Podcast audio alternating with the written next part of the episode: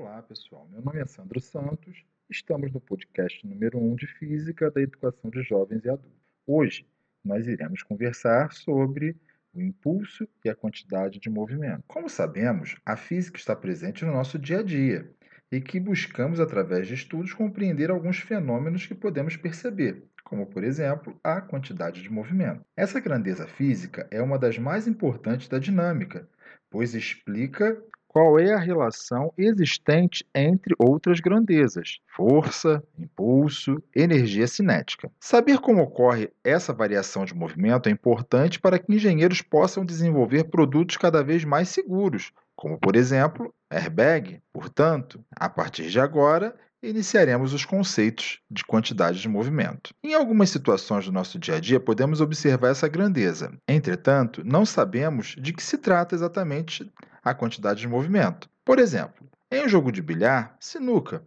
um jogador acerta uma bola com um taco de madeira. Normalmente, a bola preta ou branca, com o objetivo dela acertar uma segunda bola e jogar esta na caçapa. Chamamos de quantidade de movimento a grandeza vetorial que nos permite estudar essas transferências de movimento. A quantidade de movimento de um corpo é diretamente proporcional à sua massa e à sua velocidade, ou seja, cada vez que se aumenta a massa de um corpo, está se aumentando a quantidade de movimento dele.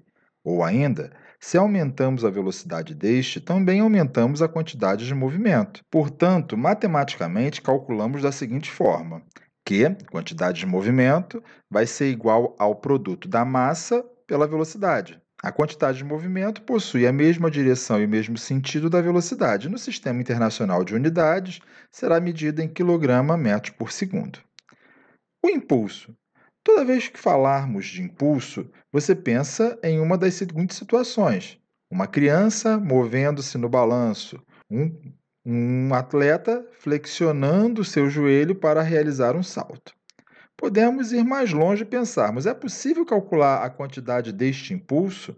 Sim, o impulso, assim como a quantidade de movimento, é uma grandeza vetorial onde ele é diretamente proporcional à força aplicada sobre o corpo e o tempo que esse corpo ficou sob a ação da força. O impulso também pode ser definido a partir da variação da quantidade de movimento que o corpo sofreu. Mas dessa parte falaremos mais adiante.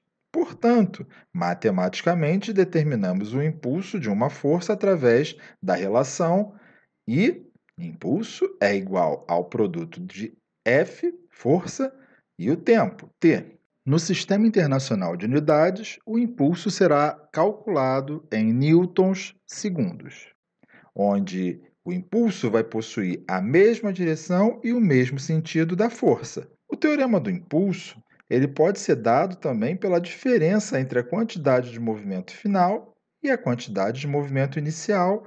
O teorema do impulso o impulso de uma força, devido à sua aplicação em certo intervalo de tempo, é igual à variação de quantidade de movimento de um corpo ocorrida nesse mesmo intervalo de tempo. Ou seja, o impulso é igual à diferença entre a quantidade de movimento final e a quantidade de movimento inicial. Para a física, esse conceito é muito importante, pois permite que possamos estudar o comportamento dos corpos ao sofrerem colisões, pois durante uma colisão é comum que as forças exercidas sejam variáveis Dessa forma, faz-se necessária a utilização do conceito de impulso para calcular as velocidades e quantidades de movimento dos corpos envolvidos.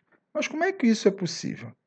A ideia é: se for possível medir o intervalo de tempo de uma colisão entre dois corpos, será possível determinar o valor médio da força exercida sobre eles. A partir da equação impulso igual à variação da quantidade de movimento, podemos obter que o impulso é igual a m vezes v final menos m vezes v inicial. Como o impulso também pode ser obtido pelo produto da força pelo tempo, podemos concluir, no teorema do impulso, que o impulso é igual à variação da quantidade de movimento, ou ainda F vezes ΔT é igual a ΔQ como é conhecido o teorema de impulso. Você pode não saber, mas o impulso está presente no nosso cotidiano, como, por exemplo, para diminuir o módulo da força exercida nas colisões, encontramos os para-choques dos atuais veículos são feitos de materiais elásticos para que, durante uma eventual batida, sofra deformações até parar totalmente o veículo. Nas lutas de boxe, o lutador, sabendo que não conseguirá evitar um golpe, ele já se projeta para trás. Com isso, aumenta o tempo de contato do golpe, como consequência, diminui a força exercida sobre ele. Ao pular de uma certa altura, é normal que ao tocarmos o chão, flexionemos o joelho. Isto faz com que o tempo de contato com o solo aumente e a força média exercida na queda diminua. O módulo do impulso também pode ser obtido a partir do gráfico que relaciona a força e o tempo.